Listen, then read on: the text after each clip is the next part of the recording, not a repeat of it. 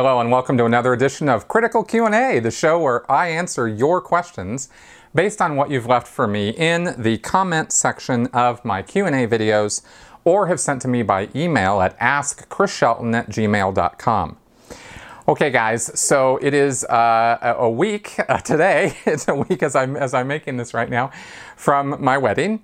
Uh, so next week I will have, um, at least I'm planning on having a critical Q and A done beforehand uh, for you guys for next weekend, as well as a podcast. And then the week after after my wedding. I'll be going on a honeymoon for a week. So I'm going to try to get some content put up on the channel beforehand to have it set up to um, to come out while I'm out on the road uh, having a week of uh, mar- marital bliss. so. Um, anyway, so we'll see how successful I am at that with all the other things happening. But I have a plan, and uh, and I am working on it, and I and I hope that uh, there won't be any uh, major interruptions. There might not be a Thursday video next week. Um, there will be one this week, uh, this Thursday coming up, but the next week I, I might skip out on that one. Not sure yet, but there will be a podcast and there will be a critical Q and A. So. Uh, but I'll get all that done beforehand so I don't have to do that while I'm out on the road. Okay, that being said, um, let's go ahead and get on with your question. Oh, one last thing I also wanted to as mention is that uh, I did a uh, Patreon only hangout today uh, for an hour with my Patreon supporters. Uh, that was a lot of fun. Uh, about 17 or so of them showed up. I think at, at the at the peak of the time, did a little Q and A, did some conversation about some more private matters of of mine, some future planning that I have that I wanted to get some of their feedback on. So, um, anyway, and those are not going to be made public, my Patreon uh, Hangout talks, because they are a bit more private and for my supporters directly. So, um, anyway, so if you want to get in on that, then. You know, uh, sign up on Patreon. Okay, so let's go ahead and get on with your questions now. Belinda. Hubbard wrote if the org slumps, don't engage in fundraising or selling postcards or borrowing money. Just make more income with Scientology. It's a sign of very poor management to seek extraordinary solutions for finance outside Scientology. It has always failed. For orgs, as for PCs, solve it with Scientology. Every time I myself have sought to solve finance or personnel in other ways than Scientology, I have lost out. So I can tell you from experience that org solvency lies in more Scientology, not patented combs or fundraising barbecues. Policy letter of 24 February 1964 called Urgent Org Programming. Not only have there been too numerous to count fundraisers, especially barbecues, over the past 20 years, there were the basics used exclusively to raise money and the golden age of tech, which basically squirreled the original tech, supposedly another absolute no no, in an attempt to generate more revenue. In fact, this precipitated a major exodus of long termers who left in protest. So, how is it that they continue their fair game tactics because it's what Ron said to do and the tech can't be changed? This might have worked in the past, but has backfired stupendously since the advent of the internet slash anonymous. Is the bionic runt really so stupid? All right, a lot to unpack in this question. Uh, thank you for this, Belinda. Um, okay, so actually, no. David Miscavige is actually pretty smart guy. Because if you look at Scientology right now, I mean, PR wise, he's a bloody disaster. But in terms of running Scientology and getting you know, people, getting money out of people and keeping the thing going, he's doing just fine as far as the goals that he wants to accomplish. And he has succeeded over the last 20 years or so. Actually, I think it goes back 25 to, uh, to the early 1990s when he first really started working on this in earnest. He's convinced Scientologists that his word is as good as L. Ron Hubbard's and is, is just as valid.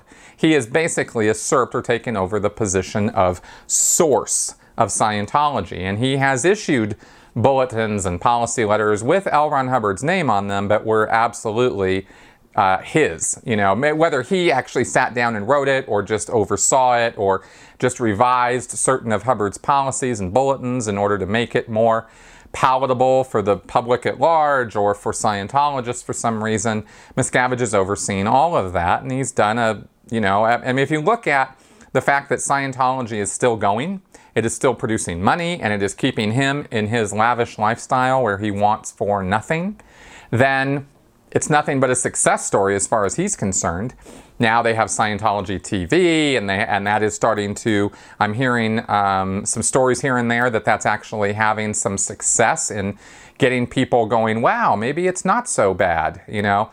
Uh, which is one of the reasons I've put out some programming recently, some some videos about mental illness in Scientology to counteract the anti-psychiatry message that they're pushing out on Scientology TV and uh, of course, you know, my Basics of Scientology series to counteract their, their nonsense about uh, Scientology tech and how great it is. So I'll keep pushing that out to counter it, but they've obviously got more bandwidth than I do, uh, or at least potentially more bandwidth than I do.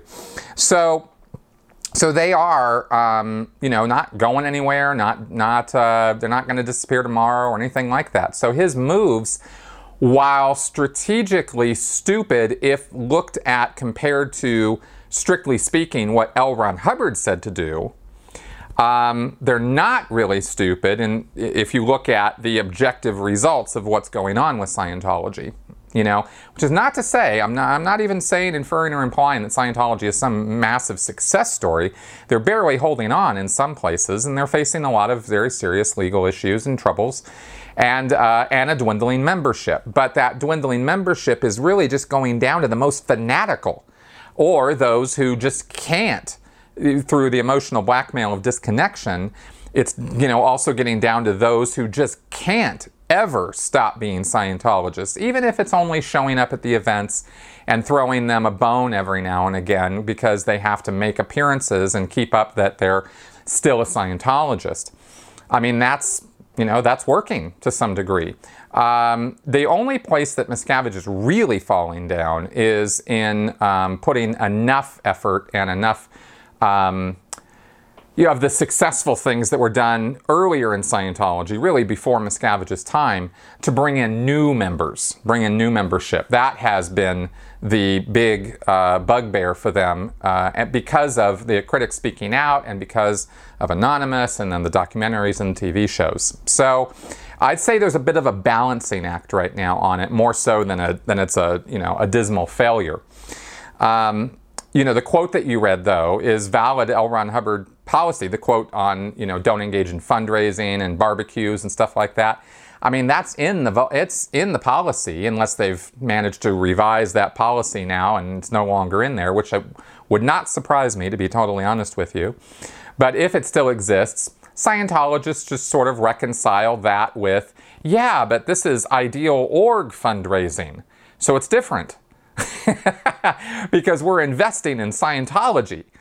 You know, the basics, for example, I mean, yes, sure, there was a money grab there, absolutely. But it was also a copyright issue. They had to reprint those books with all those revisions because the copyrights were about to go into the public sector. And once that happens, then the material is, you know, how do you charge for stuff that's just available anywhere? So they had to keep the secret sauce kind of secret and kind of special and exclusive to what the Church of Scientology will offer its, its parishioners or its public customers really is the word I should use. Um, and so they did this massive revision of all of the basic books, and they put out all these new lectures that had never seen the light of day, and all of that is you know covered under under trademark and copyright law, so that Scientology can claim exclusive ownership to it. That was a really big driver with the basics, which none of us realized until I you know and I didn't see it until after I got out and learned about copyright law. I don't think most Scientologists know too much about that. Um, and as far as the um, ideal org, oh, as far as the golden age of tech goes, which is the other thing you mentioned in your in your uh, question, that was actually, as far as Scientology was concerned, uh, that was in 1996 revision of Scientology training, and it was a total rework of how Scientology training is done, and that was. I think the big test for Miscavige to see whether Scientologists would swallow what he was uh, throwing in their face. Um, as far as him becoming source, right? He said that it was all based on these earlier Hubbard references and stuff, but you know, that was so patently ridiculous because if it had been, then L. Ron Hubbard would have made training look like what David Miscavige made it look like. And that was, you know, that uh, Hubbard was alive and well and, and, and working on Scientology training films in, up until the um, early 1980s uh, with Miscavige there. I mean, there's no question what L. Ron Hubbard expected training to look like. He literally wrote scripts about it and made films about it. So Miscavige really did quite a number selling all the Scientologists on the fact that L. Ron Hubbard's vision of what training should look like was never really accomplished or realized, and he was the one to bring that to them. And that really just sort of cemented Miscavige's position as source of Scientology. So that's really more what the golden age of tech was about than it was than than money. Um, yes, it's always. I mean, there's always money there. There's always a money motivation, but it wasn't just that. Uh, as you know, as were not the basics. And, um, and of course, the Ideal Org program is not strictly speaking only about money. It's also about property and uh, the PR value of looking like you are expanding and successful, even if you're not. And also, it, it also fills a niche because uh, the IRS needs to see money being reinvested into the organization. Otherwise, the IRS will revoke tax exempt status. You can't just hoard the money that you make as a nonprofit. So that's, that's kind of how I see all of that. So I don't necessarily know that the bionic runt is really so stupid in some ways. Um, it's easier to, as a critic to call him out on things when he is clearly and blatantly violating Hubbard's rules and policies. Um, but the Scientologists aren't listening. You know, they, they're going along with it. And, um, and Miscavige has really mastered the art of playing them. Uh, he's got them all duped, you know, and uh, that's, that's really kind of the bottom line on all that. So I hope that, I don't know, that's, that's some feedback from me. And in response to that, I hope that answers your, answers your question. Martin Blue. Increasingly, over the past several months, I've noticed an increase in expressions of religious and political belief from friends and acquaintances. These mostly come in the form of encouragement or commiseration. I've been or will be praying for you, and similar st- sentiments. Turn to the Lord, and He will help you through your difficulty. Sometimes there is an accompanying lecture on some variation of religious dogma. I'm beginning to take offense at the presumptuous nature of these communications. I'm being given a lecture with the assumption that I accept and agree with the underlying belief, or that common courtesy obligates me to listen. The sender of the message cloaks him or herself in the unarguable righteousness of pious goodwill that deserves no disagreement. I'm sure that such lecturers have a lifetime of reinforcement within their corners of our culture to make them feel that they are being quote unquote good people, but I'm starting to see it as just plain rude. What is my question? How can a person caught in this manners conundrum cut through such rudeness and deliver a rational and frank response? With some people, it seems effortless. They don't care what anyone else thinks and seem to earn respect for that. This seems like mature adulthood 101. How do some of us fail it so badly? Your thoughts? Yeah, this is a rough one. Um, you know, manners are sort of social lubricant, right? They sort of like, you know, ease human relationships and make things go a little smoother when you're willing to sit there quietly and listen to what somebody has to say. Um, and this is not, I'm not talking about like an argument or debate, but just a normal conversation. Uh, and sometimes people feel very strongly about their religious beliefs, and they feel that whether they do or don't know that you're a strong believer or a non believer, they feel very righteous about their beliefs and that this is their view of reality and how the world is. And so they feel obligated, really, from their own moral sense, to communicate or express their condolences or feelings or ideas about whatever the issue is at hand.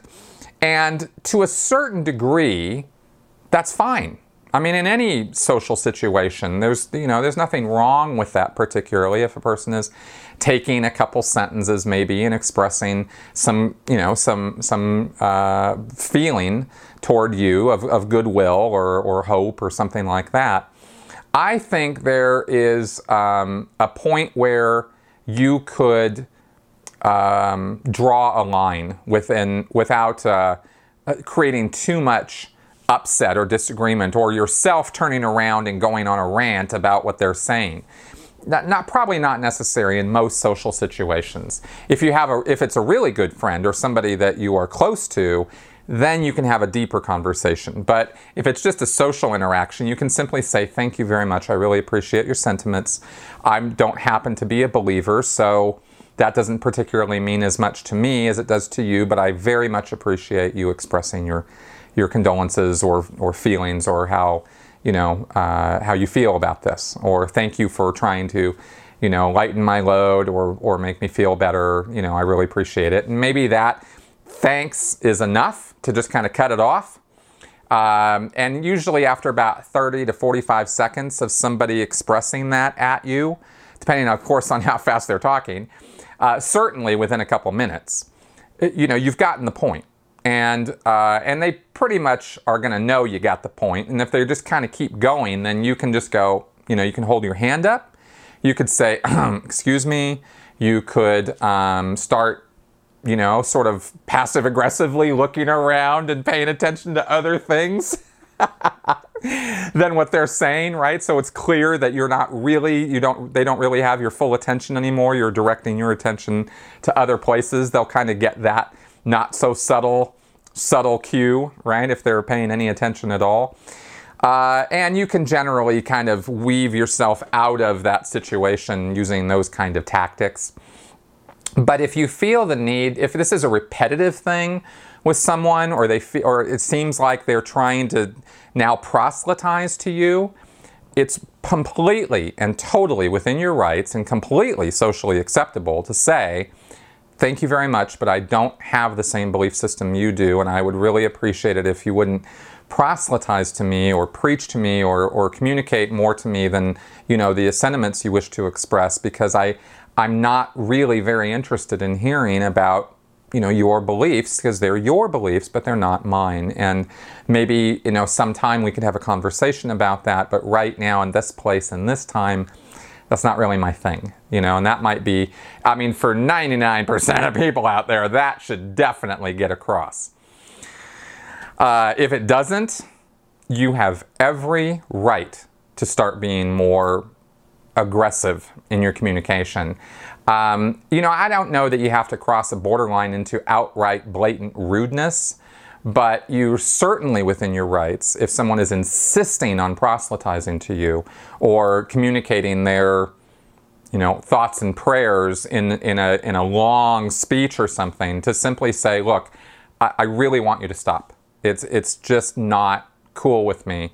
I didn't ask you to express this to me. I really appreciate the goodwill or the condolences or whatever, but I really want you to stop. It's making me uncomfortable. It's not at all what I, it, it's not helping me, and it's not something I want to um, have a conversation about. You know, and of course, it would depend on the social situation that you're in as to how you would go about, you know, saying something like that. But but you get the point that it's putting some finality into your communication. Like it's very clear I don't want to listen to this anymore. You know, and if and if at that point they're still insisting, and it's and it's getting kind of weird, because at that at that point it would just be kind of really awkward and weird. Just walk away, literally, just walk away. Just turn your back. We're done. Uh, you know, and and that's that's what it is. And if it's a relative and you fear offending them or something, well, you know, they should kind of be afraid of offending you too. Like that's a two way street. And offense is something that a person, most of the time, kind of just makes up themselves. I mean, I, this might be a controversial statement, but offense is not, uh, you know, if I say something and you take offense at it, well, that's you taking offense at it. It's not necessarily me giving you something offensive. Uh, and but if but if I have if you have communicated to me, um, look, I, I, I really want you to stop communicating along that line to me. I find it offensive, or I don't want to hear it, or I find it contrary to my beliefs, or I'm just not interested, and they continue doing it. Okay, well, you know, shut them down because that's you know there's just no reason why you have to. Um, keep listening to that. And if they get offended over that, you could say, well, I found it offensive that you kept communicating that to me when I didn't want to hear it. And, and we're in a social situation right now. This isn't like I, I didn't go to you to be preached to or be preached at, or, you know, we're not in a church here. you know, I don't go to church for a reason.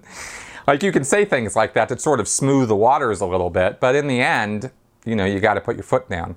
And, uh, and that should really only have to happen once or, I mean, maybe twice with, with someone who's really kind of fanatical. But really, you know, you do that once or twice and people will get the message. And, and if they decide to, you know, get so upset over that one thing that they don't want to be your friend anymore or talk to you anymore or something like that, well, you know, that's uh, probably somebody who's better not around uh, in your life, even if it's a relative. You know, just, hey, take a break. That's how I look at it. I know that's 100% just my take on it. I'm not Mr. Manners. Uh, I'm not trying to present myself that way. I'm just kind of giving you what I would do. And um, anyway, I hope that helps. Shane Parks. Chris, did you ever purposely go down stat really bad in order to make the next few weeks easier? Was this a practice you saw in the orgs? Yes and yes. Okay, let me explain. Um, there were weeks where it was looking like I was not going, you know, I was going to barely going to be up stat or I was really not going to, you know, things weren't going to go so well. And I, a couple times, fudged some figures to count some of the, the, the statistic that I was counting after 2 o'clock, even though it strictly speaking happened before Thursday at 2 o'clock, so that I could start my next week on a little bit of a boost because my last week was just not going to be salvaged no matter what. I mean, maybe you know it was it was uh, like the graph was going down, and if I counted these things, then it might have done this, but it wasn't going to do this, right? It wasn't going to go up. So I was like, well, just you know, screw it. So I would um, not you know work so hard or try so hard to to get it in before two o'clock. Um, in the birthday game, Statistics are counted on a three week trend. So I'm just going to make this in the air here, but you have a line, line, line. Three, uh, four dots, three lines. Okay, week, week, week, week, right? And it's going to go up, or it's going to go, you know, level, or it's going to go down. And uh, I definitely saw and heard about orgs who would um, get a statistic to go on a three week up and then the next week, rather than spike it again, even if they could have, they only got a squeaker, and that kept the three week thing going. And then the, then the following week, it could actually go down, and they'd still be uptrending on three weeks, even though for one week the statistic went down. And, and the three week trends were what was important as far as assigning points for the birthday game. So org uh, savvy executives in these orgs who wanted to win the birthday game would, would manipulate and play with these statistics uh, and be okay with a one week down stat or even a two week down stat if the trend was still going up, you see. Now, generally speaking, they're always going to go down at some point. Uh, so you want to play and manipulate those statistics as much as you can to keep those trends going up. Um, and then, of course, if you um, had to eat it one week and it just kind of crashed everything or a lot of things across the boards, you'd go, okay, well, that's really, you know, it's one week that we're screwed. We didn't make any birthday game points this week. It wasn't really such a great week, but next week we're back on trend, baby, right? Actually, you'd have to take two weeks because if you really crashed, you'd have to you know, crash again or level, or, or even if you went up, you didn't go up as much. So you were going to be downtrending for at least two weeks. So you kind of bite the bullet and you do what you can, but you prep things so that three weeks from now and four weeks from now, you're going to spike stuff again. This is about as far into the future as org staff would think with their statistics. And it was mainly the, e, the EDs, the executive directors, who were doing this kind of planning. Most of the worker bees were just sort of like, you know, kind of going along doing whatever they were doing, trying to stay out of trouble. Because you would still get into trouble uh, if you had a one week down. And if you had a two week down, that was really not good. But the executives, the savvy ones, always knew that the three week trends were what really counted. So that's how they would watch those statistics. And that's why they would even purposefully let the stats crash or not work on a particular statistic as hard as maybe some other ones because they were playing the numbers in order to manipulate the stats for the points. We did the same thing at the management level, but we had a little less control over uh, the, you know, my statistic as the uh, assistant technical aide, as the guy over all of the training and delivery for the Western United States, was the accumulated total of all of the well done auditing hours and all of the student points and um, all the course completions. You know, that I couldn't directly control whether an org did or didn't get, you know, how many how many course completions they had. I would just be pushing, pushing, pushing all the time for more production. But I would also have statistics like. Um, uh, compliance reports, which was uh, when when the staff at the orgs were sending me written reports showing that they had complied with orders that I had sent them. And I, those were the ones I could I could have a bit more direct manipulation over things like that. So that's that's kind of how we would play the stat game uh, when we were when we were trying to win. It was really all about winning the birthday game. The Obsidian. I watched your What is Scientology video today. Curiously, I also watched the interview that Oprah had with Tom Cruise. I'm sure you must be sick of him by now, haha. What I picked up is that in the Oprah interview, TC said that he does believe in a God and that he is of the view that parents have to make the choice of whether children should be placed on medicine slash drugs or not. This contradicts the view of the intense dislike of psychs, as was clearly visible in his meltdown on the interview with Matt Lauer. Do you think this is an attempt to create better PR, or is TC speaking out of both sides of his mouth since he is OT7? I believe, or at that time he may have been OT5. As you mentioned in your speech, belief in God is good and well in the lower levels of Scientology, but as one moves up the bridge, it becomes less or frowned upon and not encouraged. If the above assumptions are correct, do you think he would have been disciplined for anti Scientology views? But then Scientology does not frown upon people not being totally forthcoming. I would love to hear your views on this. All right, Tom Cruise, psych drugs, and God. Oh boy. So Tom Cruise really screwed up on Matt Lauer, and it was really acknowledged that he screwed up to the point that Matt that Tom Cruise apologized to Matt Lauer uh, for being so antagonistic and in his face during that interview. It was, and also to Brooke Shields because he directly insulted her and her uh, unfortunate, you know, situation with uh, mental illness. Uh, so, so that was a recognized screw up.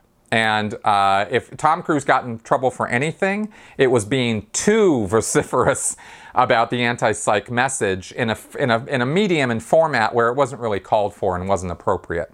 So that would have been more of what he was getting in trouble for. And I and by in trouble, it really what I mean is somebody sat him down and probably said, "Hey Tom, could you, you know, we're going to have to tone this down. There was really bad public backlash on this. Not good." Let's you know recalibrate the message a bit. So when he went on to Oprah, uh, which I believe I'm assuming is after the Matt Lauer interview, the one you're referring to, um, his his messaging was much more uh, public friendly. Okay, and I'm sure he drilled it and practiced it before he did it because that's the kind of guy he is. Um, so on the message on God. Let's be very specific about this. Scientology doesn't have a whole lot to say about God as a spiritual entity or creator of all creation.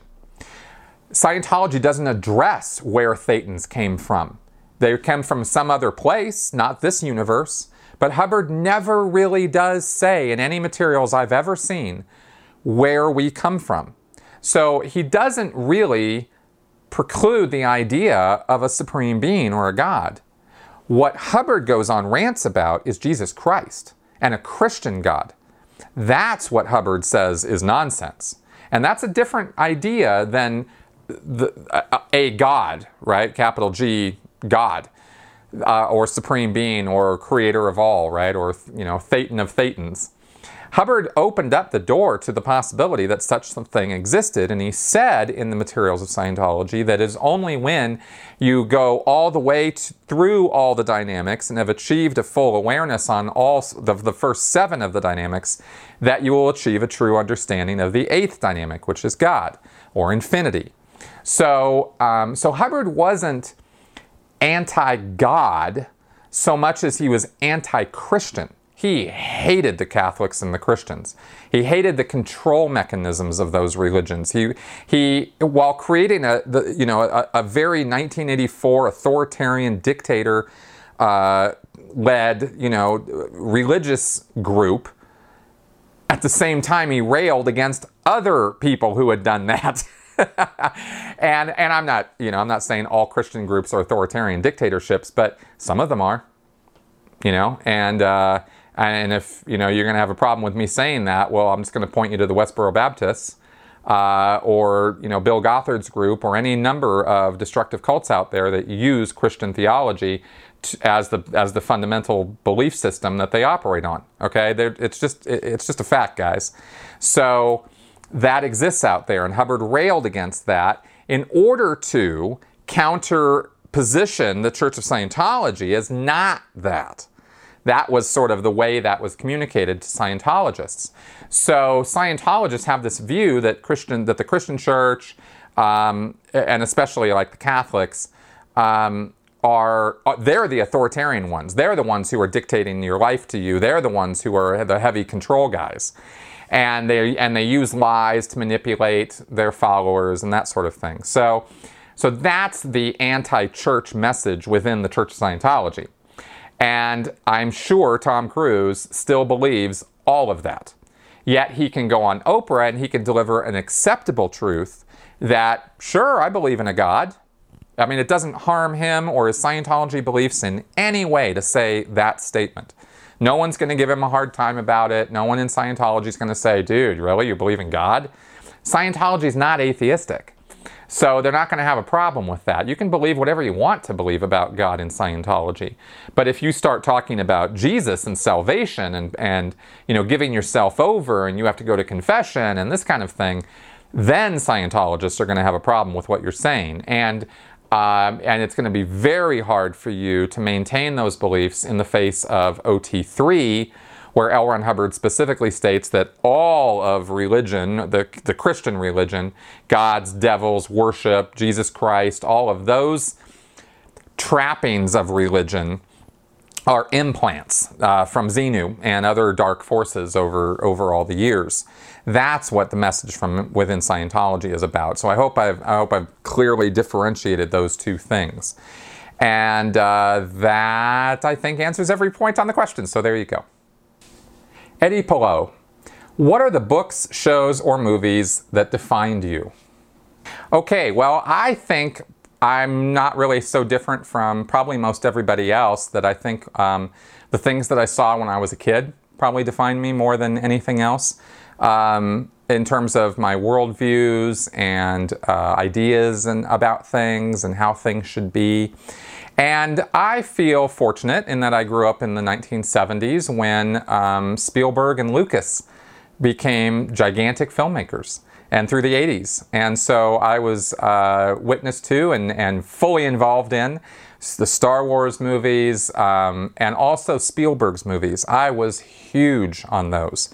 Um, I would see these movies, I'd get very, very interested in them and the subject matter, and I'd go to the library because I was a voracious reader, and I would just read and study everything about these subjects that I was so fascinated by because of the movies. Close Encounters of the Third Kind turned me on to UFOs like nothing else. Jaws, I learned all about sharks. I mean, I just went hog wild with this stuff. Raiders of the Lost Ark, oh my god, that combined everything into the most perfect movie ever, as far as I was concerned. So I was really into the values that those movies preached, which were family values, and were, uh, I think they provided a fairly good moral compass. And of course, I read a lot. I read tons of books. I was very much into fantasy and um, science fiction. Read Tolkien. Um, uh, oh gosh, there's just such an array of authors that I was exposed to when I was a kid um, historical fiction, science fiction, fantasy, um, Terry Goodkind, um, I, you know, Isaac Asimov, um, Ray Bradbury. I mean, all those stories. Some of them were obviously, you know, uh, older stories. You know, the Twilight Zone, which were morality tales. Really, I love the old Twilight Zones and the new ones. Um, I think there's been three iterations of the Twilight Zone, and I loved all of them. Uh, so those were the kind of things that sort of shaped my um, my worldview. And probably one of the biggest influences on me when I was a kid was Stephen King. Because uh, in addition to all the fantasy and sci fi and wild stuff, Stephen King kind of taught me or showed me a way of writing that I, I, I loved his style. I loved his the, the, content of his stories, but mostly I loved the style of his writing. And I just picked up on it right away. And I started writing mirroring his style. Because when you first start out, you don't have a style. You got to work at it and you got to write and write and write before you'll come up with your own. It's kind of how it works. So I emulated him and I read his books on writing, uh, Danse Macabre, and another short book that he wrote called On Writing. And, um, and I really, that was what shaped me to want to be a writer and, and a teacher uh, because I was going to go into writing through teaching, just like he did.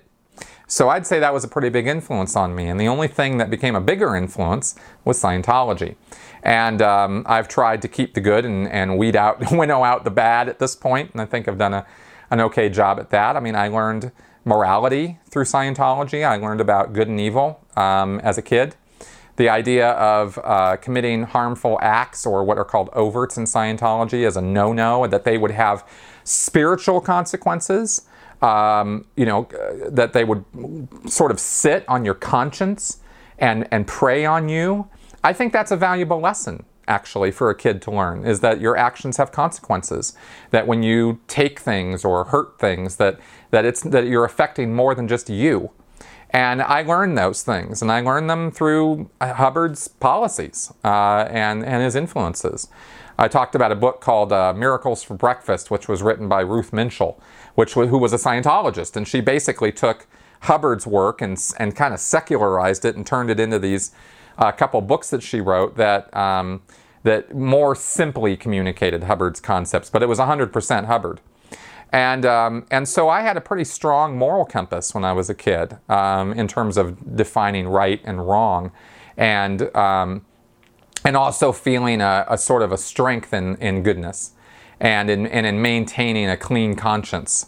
That was really important to me uh, growing up, and I've and I've since, you know, since coming out of Scientology and looking at the world at large and stuff, it would be, you know, it's a it's a good lesson for people to have. So I think that, you know, that shaped me, and of course Scientology did. More recently, of course, critical thinking, and um, I'd say Carl Sagan's um, book uh, called A Demon Haunted World Science as a Light uh, if, or a Candle in the Darkness uh, was a, a very, very influential book for me. So that's, uh, that's what I can say about that. I hope that answers your question.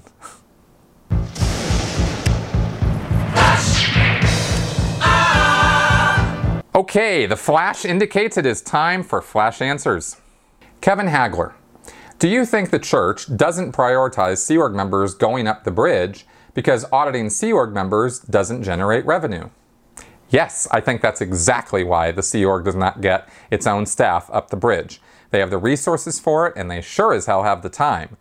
But there is zero, almost zero attention placed on getting Sea Org members up the bridge, and you gotta fight to do your study and get into session and actually make it uh, and it shouldn't be so much of a fight. You know, I was in the Sea Org for 17 years and I did not make one step of progress on that bridge to total freedom. So, uh, and it's and it definitely had to do with uh, how many auditors were available to audit me, and that had to do with all the auditors being public auditors, not staff auditors. Sid Meow. I have a question about being an illegal PC due to being institutionalized. Would a case supervisor consider a 12 step rehab as being institutionalized, assuming the person did not receive any psychiatric drugs while at the rehab and only went there to get sober?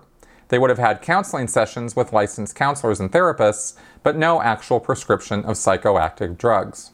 No, that would not make somebody an illegal PC. Um, generally speaking, you have to be some kind of a security threat or have had neurological damage or have had extensive psychiatric drug history um, in order to be considered an illegal PC. And that was according to the old rules. Now, that's not even part of the phrasing so much as the security threat aspect of it, at least according to what I remember from having read the revised policies about illegal PCs. So now it's really OSA's call, and if they don't think you're a security threat, then they won't la- label you an illegal PC. Leo Taxel.